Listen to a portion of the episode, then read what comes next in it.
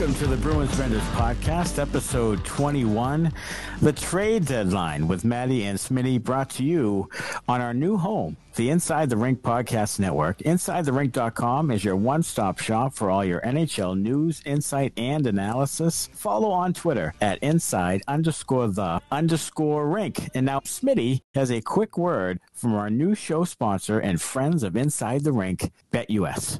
BetUS has your NHL, NBA, UFC, PGA, and NFL betting lines up for their 27th year of live betting. Sign up for betus.com with the promo code RINK for 125% sign up bonus. That is betus.com for the promo code RINK and your 125% sign up bonus. Play with the proven mainstay in the industry. BetUS. You bet, you win, you get paid. BetUS dot com.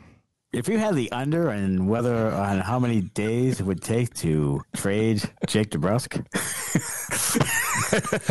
yeah, take take the over. Take Way the over. Way, Yeah, yeah, yeah. over. Way over.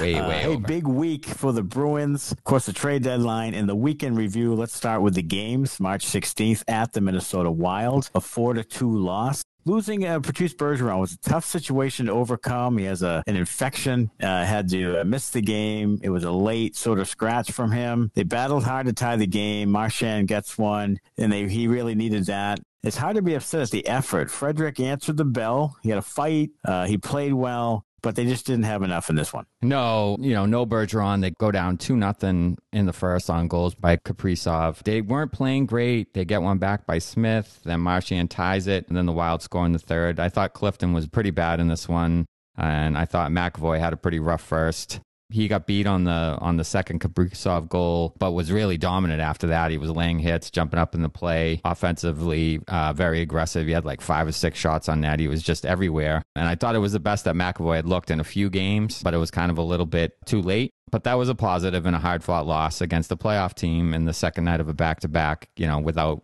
without Bergeron, so right. a little and, bit. and I thought McAvoy played angry He did after the after the Capri, after Kaprizov sort of you know beat him beat him right up the middle right. for a goal and and he started to play angry and I think he's getting a little bit irritated with the amount of hits he's taken. I think people are taking some liberties with him. Obviously, he's the top defenseman, so you know teams are going to target him a bit, and he he responds well to it. I, I think March 18th at Winnipeg, a four to two win. Bruins play really well for two periods, and then the Jets get two goals in 85 seconds to tie it.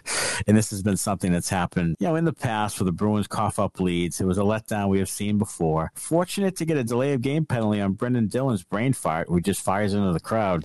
Uh, greasy power play goal from Taylor Hall. They finally get an empty netter, which was nice to see. We could finish off a game. Coyle probably gets away with a trip there, but McAvoy is able to ice it, and they get the win. Yeah, I thought it was a good win. I, I'm still troubled by the letdowns that always seem to end up in their net. Some nice power play goals um, by Hall, especially you know from his ass there. And the Bruins finally get an empty netter, but they still overpass that. They still like McAvoy was touching it in front of the crease at the end. Like Right. fire it into the fucking open net. Like don't get everyone on the on the goddamn ice and assist. Ice the game. Make the game over. End the game. So uh, yeah, I thought um, it was a nice nice win uh, in a tough road building. It's always tough to play in Winnipeg. That's a the roof is really low. It can get really loud in there, especially after the Jets, you know, like you said, score a couple goals in short order, and and the place is jumping, and and the Bruins responded well to that and got a nice win on the road. I remember back late late eighties, early nineties, where they would dress all in white. Like their their their crowd really gets behind the whole thing. Yeah. like in Winnipeg. So you're right. That's a good win on the road. And yeah, trying to get double assists on the empty netter. I don't think we need to do that. Just just throw it in the net. March 21st tonight at Montreal, a three to two win in overtime. Brad Marchand with two goals now has 27 on the season. Boy, the Bruins were sloppy for much of the game. Still managed to get 45, 46 shots on net, but sloppy throughout. Played down to the competition a little bit. I think trade deadline is a draining situation. I think for teams, mm-hmm. especially the Bruins, where guys can be traded even off the roster. There was a lot of talk. So I think that that's they were a little weary. I think no Lindholm yet. Clifton scores the tie on a beautiful pass by Craig Smith. It was his first goal in 31 games. It was ugly, but the Bruins really needed this win. It was. They were sloppy for most of the game. They did have some good moments, though. Swayman was very good, and so was Clifton. um, goal and an assist. Marchand with two, including the the game winner with an absolute beauty in OT on, uh, off a great pass from Haula. Just fakes Jake Allen absolutely out of his jock and mm. and puts it into the open net. He does. Um, so a real nice end to the road trip, and it's and it's always nice to beat beat the Habs, especially in Mon- it, it really especially it in is. Montreal you know what? I was watching for the much of the game. I thought, boy, this doesn't seem like a Montreal game. Like the crowd was obviously the team stinks, right? And the and it must just be driving people nuts there. And it, they just weren't much into the game until Montreal you know, scored to take the lead. Yeah, I mean, I short, shorthanded. The shorthanded, yeah. right. On a terrible power play to start the third there. Mm-hmm. Uh, and that get the crowd into it. But for the most part, it just didn't seem like much of a, a Bruins have games. Not a lot of chippiness, not a lot of, it was just sort of a, a random road game we played during the season. But it was good to win, and the Bruins get two out of the three. All right, it is time for Seven Chirps, sponsored by Lops Brewing. Lops is a brewery and tasting room in downtown Woonsocket, Rhode Island, specializing in small batch ales and lagers. It's open seven days a week, and you can use the coupon code SPORTS to get 10% off your online order. Go to lopsbrewing.com and follow them at Lops Brewing for new beers and events. And chirp number one, David Krejci not returning this year do you think he is coming back next year for one last ride? Honestly, I do. I, I think so too. I think I think he is going to come back. I think Bergeron's going to sign for one more year. I think Krejci's going to sign for one more year to give it one last kick at the can to see what they can accomplish. Hopefully, by then they make a few other moves in the offseason and within the draft to strengthen some of the holes that they didn't address at this deadline. And we'll get back to that probably in a little bit. But uh, yeah, I, I think he is going to come back, and and you know it, will be it'll be nice to see because they definitely could use um, some help down the middle. I, I agree. I and when they announced that he wasn't returning, there was really no mention of like forever or anything like that. They just say he's not coming back right now. Wants to spend more time with his family, but there was no. They didn't close the door on it, and I think that Krejci still has some hockey left, and I think he will come back. And has already said he'll only come back to the Bruins. Mm-hmm. And in this situation, would he ha- would he have to clear waivers again? I don't know, but I mean, even if he does, if he says like I'm not going to play for anybody but the Bruins, right? right. I don't think teams are going to put claims in. Maybe they will right. to be, you know, to be jerks. Right. You know, I think that's kind of a one of those situations where just kind of let it happen. Yeah, you just kind of yeah. let it happen. Yeah. So I think I think you're right. I think Krejci and Bergeron won last Friday, and I think they'll make some moves in the offseason because, as we'll talk about in a bit here, I don't I don't think it'll be a long playoff run. So I think you'll see them having a little bit of sense of urgency more so than they did today. Chirp number two. So Hampus Lindholm picked up in a trade. Your thoughts on the trade as a whole? Uh, I thought it was a great trade. I thought it was a great trade. I mean, they didn't give up a whole lot. They give up Vaakanainen. They they get Anaheim to take more salary. I mean, they did give up mm-hmm. uh, a first and and two seconds, I believe, in future years. But you know, one of those seconds was to take Moore's contract. Part of the thing that that bites me about the whole thing is they have them. They paid an extra second to take Moore's contract so they could clear more cap room to make another move at this deadline, and then they mm-hmm. didn't fucking do anything else. Right. Why are you paying another second for more cap space if you're not going to use it? So that part of it bothered me. Like, don't give up just assets to give them up. Right. Like, if you, if you, I mean, I, I, guess, you know, you need to have the space in order to be able to pull something off. But if that's the case, hold on to more and trade them to someone else, you know, for a pick to try to clear the room when right. you're closer to making a deal. Don't just right. do it and not have something in your back pocket that you can complete. Right. And you could have done it because I think Vegas took more later. And it, the, the trade is up for dispute right now because there was some problems with a no trade list from from from uh, Dad, Dadonov.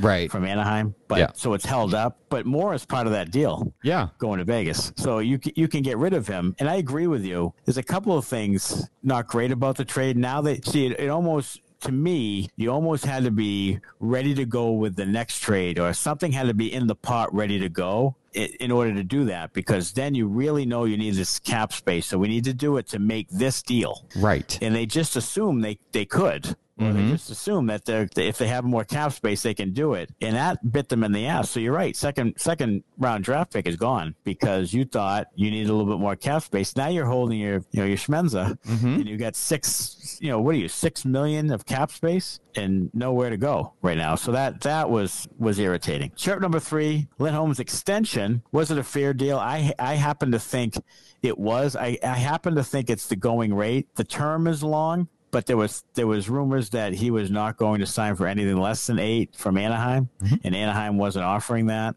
So that's part of the reason why he was ready to go. Look, you know, over the course of time, you worry about year six, seven, eight later. I mean, this this you need this guy. He's one of the best guys who was available, especially as defenseman. He was the best guy available. He was the best Yeah. guy that moved as a defenseman. So I, so if Chychrun doesn't move, Lin, Lindholm's the best. So Yeah. you got the best guy, mm-hmm.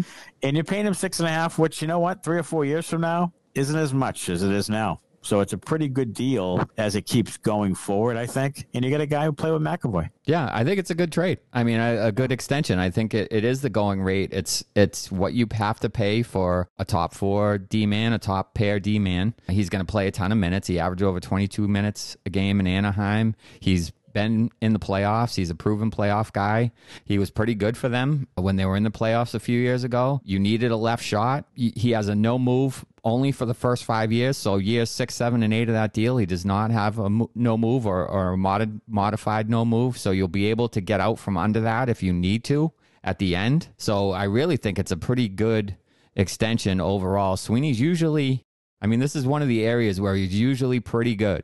Uh, It's locking up his own guys to reasonable term and, and reasonable money. So I think that's a pretty good move going forward. You know, your top four D men now are pretty set with Swayman, Pastrnak too, and and Hall. So you and Marchand. So you have some pieces to build around. You know, in the next few years. Right, And I agree. And, and I think that Sweeney has been good with extensions, re signing guys to extensions, keeping them fairly, uh, you know, good, fair deals that help the team. And I think the other strength he had was until tonight was trade deadline deals because he had Taylor Hall and Curtis Lazar for essentially nothing mm-hmm. last year. He had Mike Reilly for a third. He had he had Charlie Coyle and, and Marcus Johansson, you know, which are he won those trades. I mean, he's I would even argue he won the Rick Nash trade if if if Nash stayed healthy. I mean, he's he's won quite a few trade lit deadline deals, and he's he's been okay with that in, until tonight, which uh, which wasn't great uh, to end the, the deadline. All right, chirp number four, Josh Brown uh, is uh, they trade for Josh Brown, Ottawa Senators right shot D, 6'5", 220, big guy, physical. Uh, they get also get a conditional seventh round pick, and they trade Zach Senyshyn in a fifth rounder to Ottawa. What are your thoughts on this trade? I don't have any problems with the trade. They needed a hmm. depth D guy. I think he could probably step in and replace Connor Clifton. And people are probably going to say, especially after the game that Clifton had tonight, why are you going to take Clifton out of the lineup? He's, you know, but it's it's Cliffy hockey, folks. Been paying attention. If, if you are paying attention, we we went through it in the in the week in review. One of those games, I said he wasn't very good, and then there was another one that wasn't very good, and then he had a good one. So what happens is, so he had his good one. So the next three or four folks are gonna be bad. Mm-hmm. So this, this this is where it's good to have another guy that you can plug in there that's physical, that can penalty kill, that will stand up for your guys, that will be a fighter, that will you know take care of people taking liberties with your players. There's another guy on the team now besides Frederic and Foligno who will do that for you. So I think it's a good ad. Senyshyn, look, he was he was never going to be an NHL guy on this team. He he asked for a trade. He wanted out. He's going to go up to Ottawa and he's going to score goals because that team stinks. He's going to get ice time. They're not in anything. There's no pressure on him. He's going to go up there and he's going to play pretty well. And you're going to be like, oh, we gave up Senyshyn. He's going to score 30 for a guy who's a bottom pair D man. Like, why wh- why isn't he playing right now on the top line? Well, you have Jake DeBrusk there, folks, because mm-hmm. Sweeney didn't trade him. There you go. Well, the problem with Senyshyn is he has to be a top six guy. He's not built to be a bottom six guy. So there's no room there. And there hasn't been room because they they've been pretty good. This is a you know, Bruins fans, newsflash, just a pretty good team. You know, and it has been a pretty good team with star players up up in the top two lines. Like, you know, who are you going to play him for? Pastrnak or Hall or Bergeron or Marshall? I mean, they have they have really good players up there. And DeBrusk's proven he scored 27 goals in the league. Zach played 14 games and scored a goal. I mean, he's just not an he's not an NHL player on this team. Like you said, he might be on a bad team. He might be Frank Vatrano but no one, I don't give a rip about Frank Vatrano. I don't miss him. You know, the Rangers get him. He's not going to play any defense. He's going to score a goal every once in a while and think, oh, wow, he has a nice shot. Yeah, great. But you lost six to two because he can't guard anybody. So that's, I'm fine with Senyshyn going. And he's a malcontent. He didn't want to be here. He was a dead end. So just, you know, if you can get anything for him, and they did, they got a guy that, and they may be able to re sign a Josh Brown for short money. Yeah. You know, for next year. And I, and I'm with you on this. You know, my thought is, you know, going forward, Reilly, I thought, played pretty well tonight. He was really skating, yep. carrying the puck. Thought he played a pretty good game. But if it's Reilly and Brown or if it's Forbort and Brown, next year, at the end of the year, in the offseason, you might be able to move on from a Reilly and get something in return because you have Forbort and Brown and you have Clifton as your seventh guy, which we've been saying from the get go. He's a seventh defenseman who you ride him while he's hot and you sit his ass down when he's playing Cliffy hockey. Yeah, and and the other thing, the other thing about that about Senyshyn, I mean, he might end up being like a Ryan Donato type of guy. When the right. when they made the Coyle trade, Donato started off with Minnesota. He was gangbusters. He had you know five or six, seven points in like his first two or three games, and everybody's like, "Holy shit, we gave up too early on Ryan Donato." Well, now he's on like his twelfth team or whatever the fuck right, it is. Right, he was playing fourth nine minutes with somebody. I think was he on the Kraken now? In the they yeah, somebody the they left now, him yeah. unprotected in the expansion draft. So yeah. let's settle down about how Senyshyn does early in his career up there and see if he can hmm. actually sustain it because that was part of the problem when he came up here. Even when he was in Providence, that he couldn't sustain it. He would have, you know, a few games that were pretty good and then, you know, he'd disappear for 10 or 12. Sounds sounds like somebody else who's on the top line right now. and you know what? It sounded like the the, the draft, the you know, all the draft scouting reports on Zach Senyshyn sounded just like that. Like that's why you don't draft him in the first was, round, fifteenth overall. Yeah, like you just don't do it. So that's uh, yeah. I'm not. I'm not. You know, if you can get anything from him, I think it's great. Number five, Jake DeBrusk does resign two years, eight million. Then he's not moved. Where do you go from here with Jake? I'm not sure because they should have moved him. Like I, I just, I just don't get it. Yeah. The guy did not want to be here. He's playing his off wing. He's not great on his off wing, even on the top line, even playing with Bergeron and, and Marchand. He he's not great on his off wing. Like he'll go through stretches where he's just not good. And him trying to pick the puck off the wall in the playoffs on his off wing is a recipe for disaster. It just is. Mm-hmm. So they should have moved on from him. If you could have gotten Rakell, not gotten swooped by by the Penguins and, and gotten Rakell, you should have done that. And you should have included DeBrusk. If they didn't want him, if the if uh, Anaheim didn't want him, then you trade him somewhere else, give him away for a lower pick, and spend the money on someone else in the offseason. Yeah, I yes. And here's the problem with the whole DeBrusk thing is is that he tends to disappear. Playoffs come. Tonight I thought he played pretty well. Like he was skating hard and he was getting some chances and you know he looked decent out there. I mean he was fine. But there are times when he I'm just afraid of his motivation level and just his desire. Now, I think the team has done a really good job and it speaks to the leadership of the team what they haven't given up on the guy. I mean they support him 100% mm-hmm. and that's that's really helped because he is, you know, he, he looked like in, pretty engaged tonight. But again, if things go south and he's not so engaged, now what do you do? Now do you bring him down to third or fourth line? Who plays right wing on the top line? Well, that's it's it's, it's interesting because during the NESN trade trade deadline special today, Brick actually asked Billy Jaffe that very question. What do you do if Jake DeBrusk struggles on the top line? Right. And Jaffe did not have an answer. So that's right. not very good. No. So wh- what happened? He was like, so Brick was like, what do you put Studnicka there? And, and he's like, eh. so there's not a lot of options for that position if DeBrusk struggles. So that's a lot of pressure, a lot of eggs, a lot of whatever on DeBrusk. He has to produce in that spot. He has to, or the or the Bruins are out early. They right. are. And I see what Sweeney's saying as well. You know, he's on the top line and he wants to play hockey and he wants to increase his value, and it's a win-win for him if he plays well. I get that, but if he doesn't, you're putting Craig Smith there because there's nobody else. I mean, you're putting Craig Smith there and you're breaking up Smith and Coyle, who have been so good together. And then you're putting DeBrusk where? You're putting him DeBrusk on the on the left wing of Coyle's line. And then what do you put? Fre- Frederic on the right side? I mean, I don't, it's, it really sets you up for failure. You know, Pittsburgh gets Pittsburgh sends uh, Zach Aston Reese, Dominik Simon, a goaltender, and a 2022 second round pick. Like Bruins can't Bruins can't match something like that. You can't tell me that DeBrusk, Studnicka, and a second oh, couldn't have, or or like Kaiser or so, you know, some yeah. goalie if they want a goalie in a second round. But you can't tell me they would they can't take that. Yeah, I don't know. I I've I mean somebody pointed that out to me tonight, saying, well, maybe they liked Pittsburgh's prospects better. And that and that could very well could be, be, the case yeah. that they liked Pittsburgh's package better. Obviously they did because they took the deal from Pittsburgh. But that also points to Sweeney's inability to draft. If you don't have the pieces to make that move, whose fault is that? It's your own fucking yeah. fault. Yeah, it's your own I, damn fault. I, I, don't know how you can like Zach Aston Reese, 27 years old, two goals this year. I mean, that's, you know, Jake, Jake DeBrusk is 15. You know, I don't, I don't know how you like Dominik Simon is 27 years old, three goals. You couldn't take Oscar, Oskar Steen or, or Anton Blidh. Yeah. Like those guys can't help you. You could have given them younger guys. And those are two 27 year old guys who don't score. Jesper you know? Froden. They have guys that are Jags that they could have given them that I don't know. Cam Hughes. Cam Hughes does what Aston Reese does. Like it's just I don't I that's not two 27 year old guys who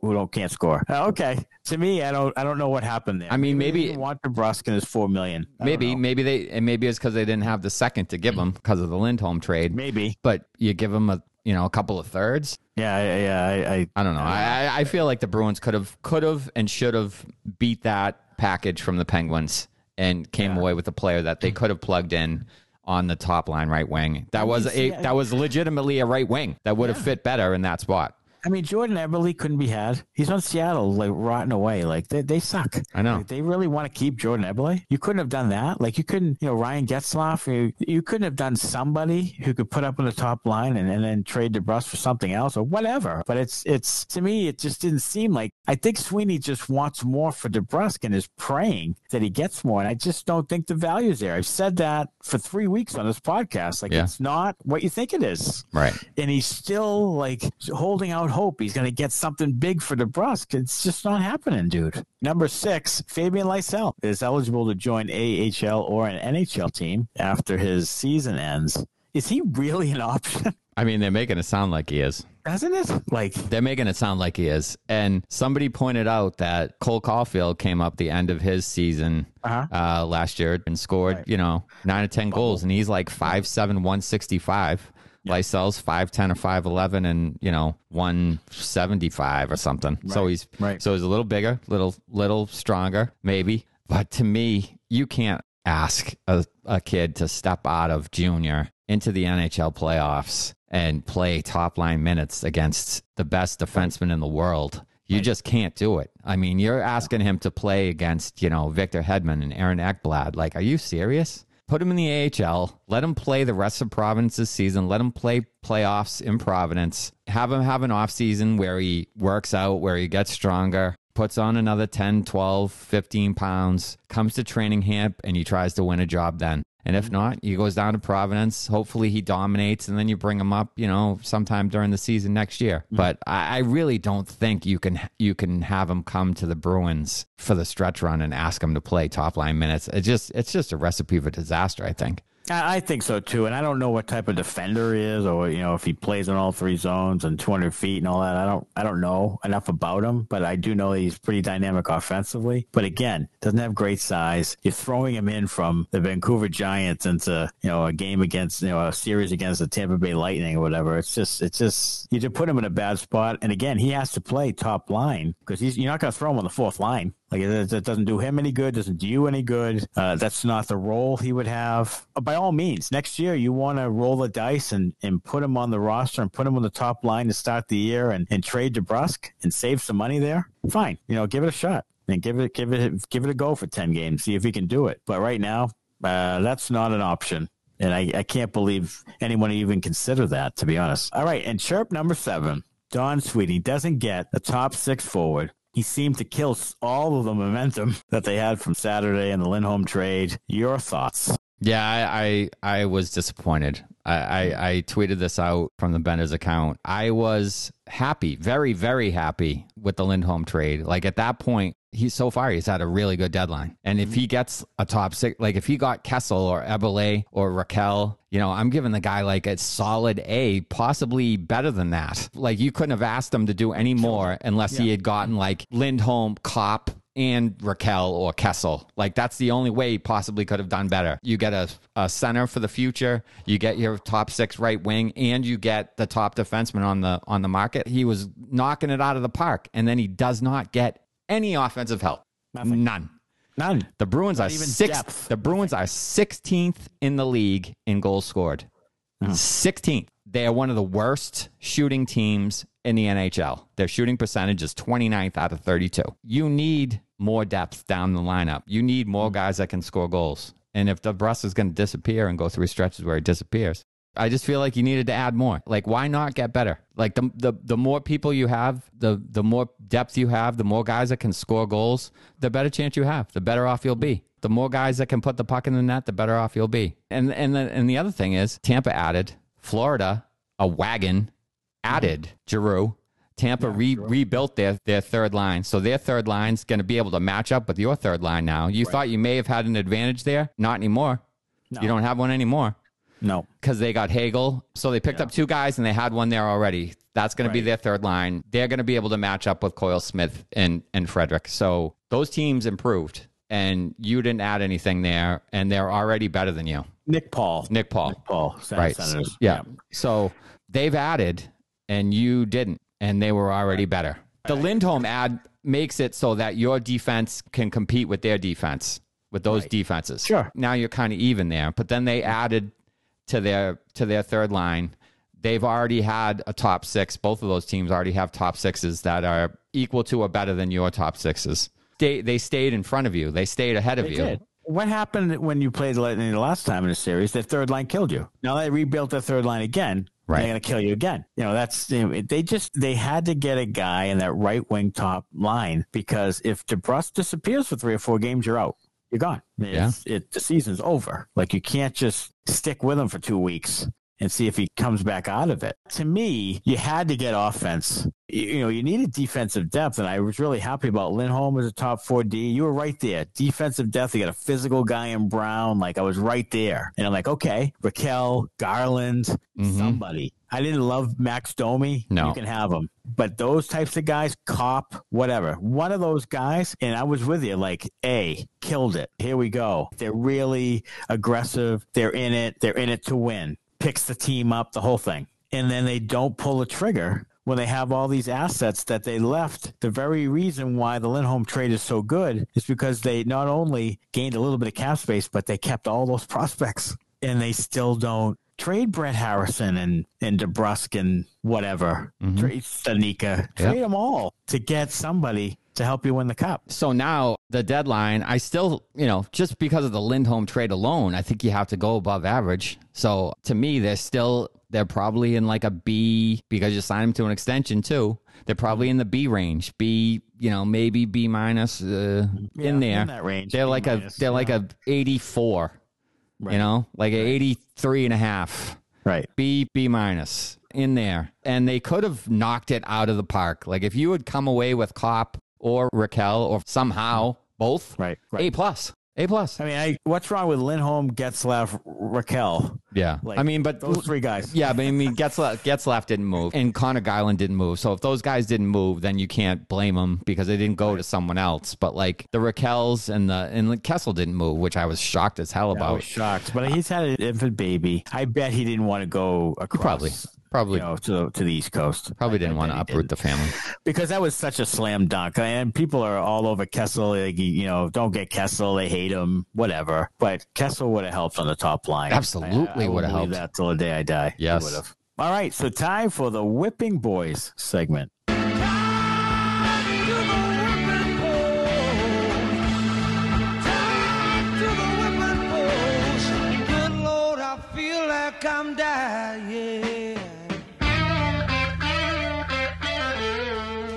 All right, Trent Frederic. He's been more up and down lately, and again, I feel like he's teetering. I feel like he's teetering tonight. He lost Savard. On a give and go play. Savard mm-hmm. scores, got lost in the slot, a little less, you know, chances and a little less notice, noticeable in the offensive zone. Smith and Coyle are, are great, and they and, and I and I am of the belief that those two make that line go. And Frederic's been kind of along for the ride and done well in his role but he he's not. It's not necessary to keep him there to continue their good play. I mean, their their good play, their good play is driven by Coyle and Smith.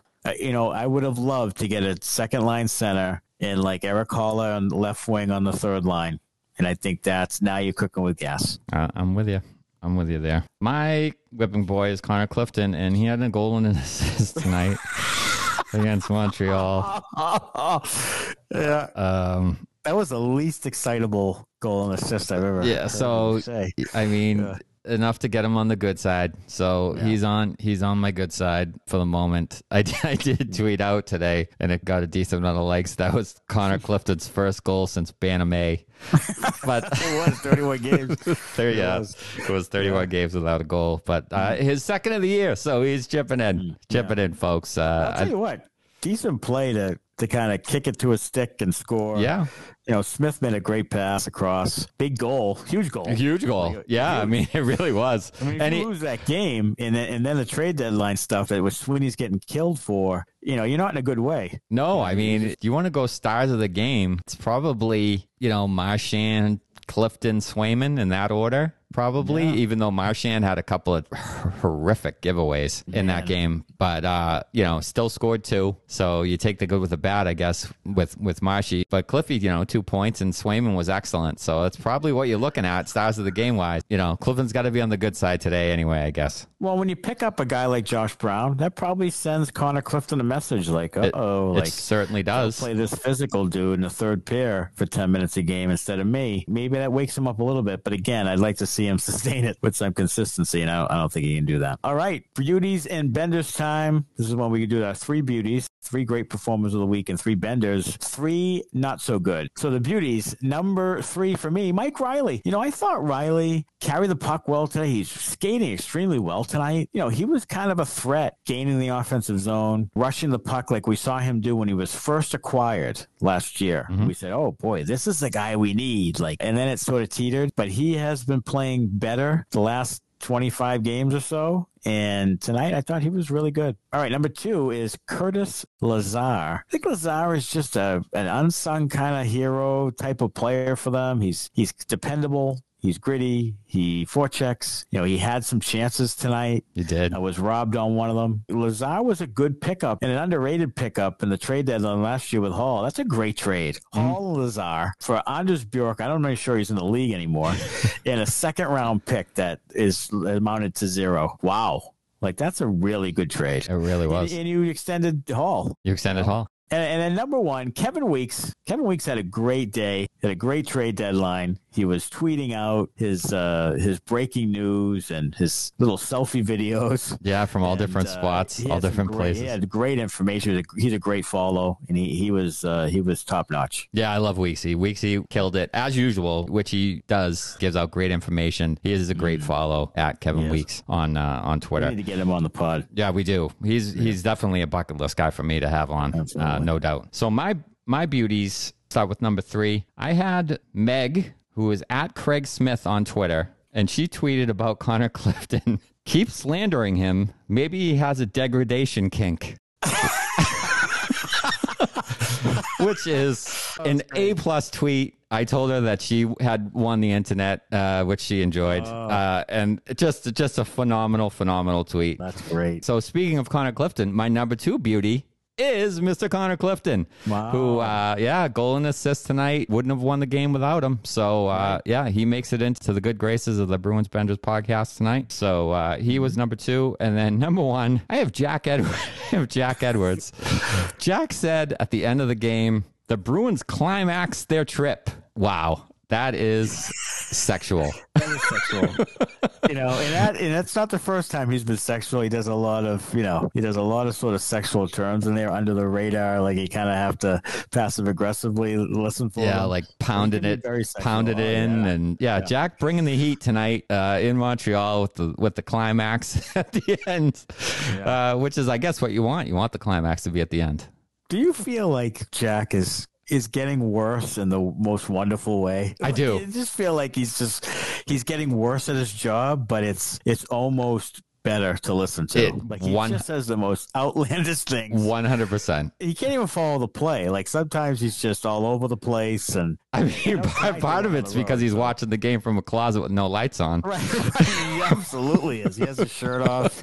Absolutely. Well, I mean, NESN won't even didn't pay for him to go on the road until uh, you know last week. right. And so- they, weren't, they weren't they weren't on the road. No, they weren't. No. So because it's Canada, so he again delayed on everything, and he's just and sometimes I think he he's just like screw it, I can't follow everything Yeah. because I can't see everything. Right. So I'm just gonna pontificate, and it's funny as hell. It is. It's fantastic. I think he's. I think he is. I think he's getting better. He's getting a little weird, which I love. Yeah. And now it's time for the benders. My number three bender. We hardly knew you, Zach Senyshyn. Face it, you're a neo maxi zoom dweeby. 2015 first round pick seven years ago. Wow, seven years ago. It's a long time. Zach had uh, 14 games in seven years, and uh, it is off to Ottawa to score, you know, three goals in the first week, and then uh, right off into the sunset. So Zach Senyshyn is my third bender. Bender number two, Bruins power play. Face it, you're a neo maxi zoom dweeby. Boy, the power play sucked in a lot of different ways. There, there were a few times where they did okay, but it all climaxed, as Jack would say, in the beginning of the third period when they let Armia just go in and score a two on zero. It was a two on zero. goal. Yeah. two on zero. I mean, there's only four guys on the ice, and uh, two on zero. So that was a power play without Bergeron, and I, I hate to use that excuse because it's not just because Bergeron wasn't there, but uh, their power play struggled at times tonight. And then number one, Jack Studnicka. Face it, you're a neo maxi zoom dweeby. Folks, all you guys who love the prospects, you know, there's some, you know, podcasters out there and, and the Bruins fandom who thinks something miraculous is going to happen with Jack Studnicka. I saw tonight. It's not ever, ever happening. So Jack Studnicka is not a second line center, not a first line center, and he's not a third or fourth line center. So it's time in the offseason. He's an RFA. So I don't know what happens there. It might be the old Zach Senyshyn one year, one million deal. Prove it to me. But Jack Studnicka is not going to be what we all want him to be. No, unfortunately, he is not. So my three benders. We will start with number three, and I have Don Sweeney. Face you're a neo maxi zoom dweeby. I said it before. I love the I love the Lindholm trade, love the extension, but he's number three. He would have been higher up on the uh, on the Benders list if he had not got the Lindholm trade done. But because he did that, he's at number three instead of number one. No offensive help. That's why you're on the list. Uh, number two, I have sloppy seconds. Face you're a neo maxi zoom dweeby. If Jack's gonna get sexual, so am I. and the and the Bruins just love to have sloppy second periods, and now it's starting to go into the third period as well, where they just they have these moments where they lose focus for like four or five minutes, and the other team scores a few goals, and it's happened not just once this year. It's not like you know it's happening once in a great while, not like once every thirty games. They've had second period problems all year, and now they're having problems where it's a five minute stretch of a period, but they'll give up like two or three goals in five minutes. Right. They really have to figure that out. The focus needs to be much better. Yeah, sloppy seconds, number two. And number one, I have the Bruins power play also. Face it, you're a neo maxi zoom dweeby. You can see the lackadaisicalness of them on the power play. You could see it. Like they just half ass it into the zone. They make behind the back, hope plays. They don't value the puck. It's terrible. And then late in the third, after they'd given up the shorthanded goal already, they get a power play with a chance to tie. And they're zipping the fucking puck around. Had a ton of chances. Montreal was lucky they didn't score on that power play. Like it was, it was really good. Generated momentum. Like they had momentum going for the rest of the game. And it's just it's the focus and the attention to details on the power play. Like, why can't you do that all the time? You don't have to be excellent every time. Like that, uh, the last power play was excellent. You don't have to be excellent.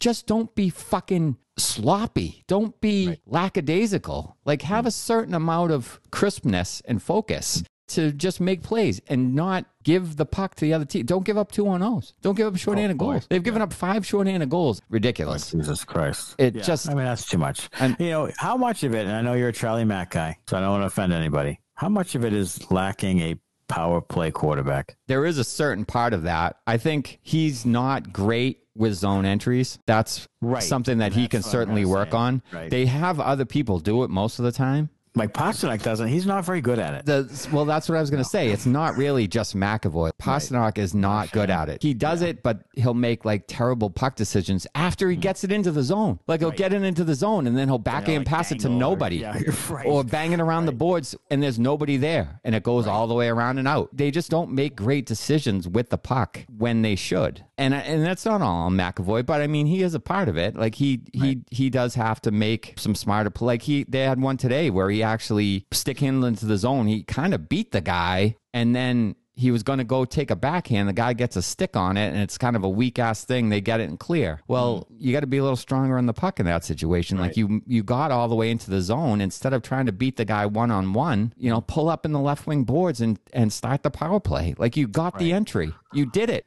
Congratulations, you Yeah, succeeded. they seem to do that some. Like they they gain the line and then they try to make like the hero play right away. you got it in. Like Right. set it up now. Your Right. power play is good enough so when you get it in and set it up, you'll score goals. You don't have to make a highlight reel. Just Right. work it around. And so my my thing is is I think Cassie should start now playing the second unit more. Like just be like, look, guys, until you start valuing the fucking puck, you're not going to get as much ice time on the power play. Like he started the power play that they were really good on. He started the second unit on the power play. That that unit came out first, and then they brought the top guys out and they zipped it around. Right. Coincidence? I don't think so. it was like, hey, smarten the fuck up. And then they did, but that needs to happen more often, especially if you're giving up shorthanded goals. I'd rather dump it like dump it in and have Coyle possess it and win it in the corner and flip it out to the point. And I wonder how much of that is McAvoy not having a ton of power play time till this year and still trying to figure that out. I you know I think he does sort of give way to Pastrnak and Marchand because they'll make the plays. But again, I don't think they're great at gaining the line, possessing it, and setting it up. They're playmakers. They want to make this dazzling play, and sometimes it bites them. It does. Um, it does. All right, top seven Bruins Benders podcast power rankings. Number seven, back in the top seven. Calgary six two and two in their last ten. Uh, number six, Tampa Bay drops to you know they're five and five in their last ten. Tampa, but they have made some additions, so that may jumpstart them. Number five, Pittsburgh is back in seven two and one in their last ten and climbing. Of course, getting Rakell now. So that's a that's a big get for them. Uh, number four, the Rangers. They they move up two spots. They're seven and three in their last ten, and pretty good. And I said this before, and they they acquired four guys at the deadline, and they're a sneaky good team. They're a sleeper. They are because the goal the goaltending alone makes them a, makes them a really really tough out. Right. And if they can get any kind of five on five scoring, they're going to be tough to handle. Yeah, Very no, tough no to doubt handle. about it. Number three, Carolina drops a spot. They've lost four in a row. Uh, number two, Florida. They gained a spot. They're at 90 points, and the Avalanche remain at number one with 93 points. Yeah, pretty good. So the Bruins drop out because they Yeah, because they lost the other day. yeah. S- Suckers. so the bottom three of the Bruins Benders podcast power less rankings. Uh, number thirty, the Anaheim Ducks have lost six in a row. They've sold everyone. Yeah. Disney doesn't want to be associated with them anymore. It's just bad things happening all around. Too hot to play hockey. yeah. Held on to Getzlaf though. Pricks. Yep, held on to him for dear life. 31, the Seattle Supersonics, Kraken, 3 5 and 2 in their last 10. Uh, they are major sellers as well, but they won't sell Jordan Eberle to the Bruins, so fuck them too. And then coming in last, yo, Montreal Canadiens are number 32. They lost tonight to the Bruins. They are trying to lose on purpose so they can get uh, the number one pick in the draft and uh, be good again. They have played well, played tougher, played more close games under Marty St. Louis. So they seem to be heading in the right direction, which kind of pisses me off a little bit. But uh, yeah, they did lose and they still are last and will remain there. So the draft, I've I've heard, I guess, different things. The draft isn't extra strong, right? This year's draft is not deep, but I think the top of the draft is pretty good. Next year's draft, is, I believe, is deeper overall, Right. but maybe not as top heavy. Right. If Shane Wright is is in, I think he's in this year's draft. I'm not 100 percent sure on that, but Okay. he's uh, he's a stud, absolute Right. stud. Right. So the Bruins picking, you know, late mid to late twenties are probably not getting a heck of a lot. They sent the pick. That, that I don't mind. All right, week ahead for the Bruins, March 24th, a big one with the Tampa Bay Lightning. The Bruins are one point behind the Lightning. Lightning have two games in hand, but the Bruins just one point behind for second and tied with Maple Leafs for third. March 26th versus the Islanders at home, and then March 29th versus the Maple Leafs. So the Lightning and Maple Leafs this coming week. Two big ones at home. Real chance right here. If you're thinking of getting a second spot, real chance right here. Yeah, some huge, huge games uh, yeah. for the Bruins this week by all accounts, Lindholm will be in for that Tampa game, so uh, mm-hmm. that'll be good. I haven't heard anything about Josh Brown and, and what his status is. I guess we'll see uh, when the mm-hmm. time comes on that one. But Lindholm should be good to go for that March 24th game against Tampa, and they will certainly need him because Tampa is uh, is really good. They are really good, and it's a chance for the for the Bruins, who they, they could get to second place in the uh, in the division. All right, so now we've had two polls this week on Twitter. We have polls every week, and two of them this time. First poll: Now that the Bruins have acquired Hampus Lindholm, what do you think of the deal and the choices were Bruins won the trade, Bruins lost the trade, or to be determined. Bruins won the trade, had 54%, 122 votes. Bruins lost the trade, had 9%, and then to be determined, 37%. I guess I'm not sure what you're trying to determine. The only thing that I could say with the to be determined is maybe, you know, you sign a guy to a long term extension, he's never played a, a second for your team. So you have to wait. So you have to wait and see. see how that how that all goes. But I mean, they won the trade. My my, yeah. my good my good. I mean, they got a top four D man who you you probably aren't going to get in any of those draft picks that you sent. Right. I mean, you sent a late first round and two late second rounds. Yeah, I mean, you were you're able to hang on to Lohrei. So you know, you extrapolate that out. You have Lindholm, McAvoy, Carlo.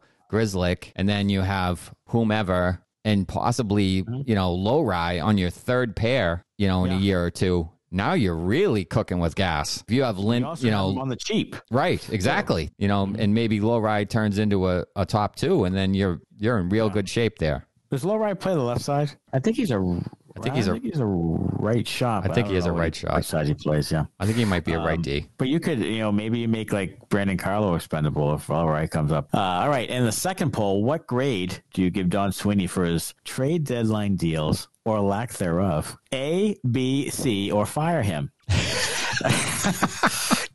A had two percent. Give him an A, two percent. Like you said, you would have given him an A. I would have. They came up with a top six forward. Yep give him an A. Mm-hmm. Uh, B, 44%. Yeah, so they're, they're with us. That's what we think. 40 votes. B had 44%. Okay. C was 29%, and fire him 25%. So I think those people are. They hate Sweeney. Yeah, they do. Well, let's be honest. Yeah, I mean, the fire him people hate Sweeney, obviously. Even the C people, you can't say that's a C deadline acquiring a top four basically uh, for your team a top for your team a top two, a top two left shot D, and without giving up any of your top prospects. Right, you have to, and you signed him long term for that alone. Like I said, right. you got to give him a you got to give him a B ish. Right, and you, you have to basically Josh Brown, a, a depth defenseman right. for free. Yeah, because you get you know you got Senyshyn in a fifth rounder. I mean that's mm-hmm. just, that's nothing. So there's a contingent out there who hates Sweeney. They just think he's awful. He's not awful. I mean, if you look at the extensions he's had in the past, if you look at some of the trade deadline deals he's had, you know, if you look at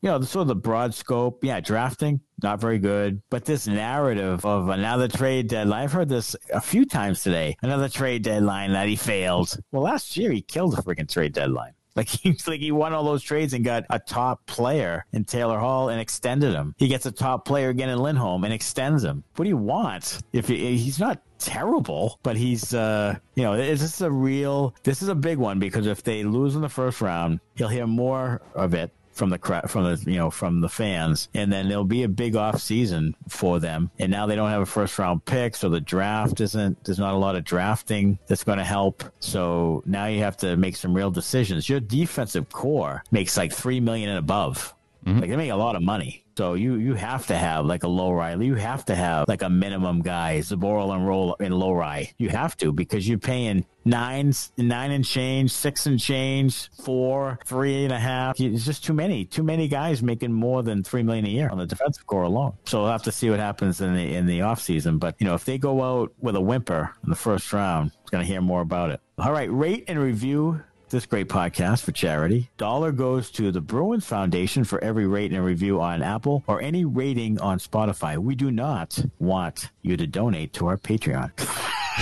No, we don't. Because we don't have one. We don't. And we would never have one. We would never have you pay for this great content at all. Go to InsideTheRink.com for Bruins Benders merchandise. Pay for that, though. Yeah.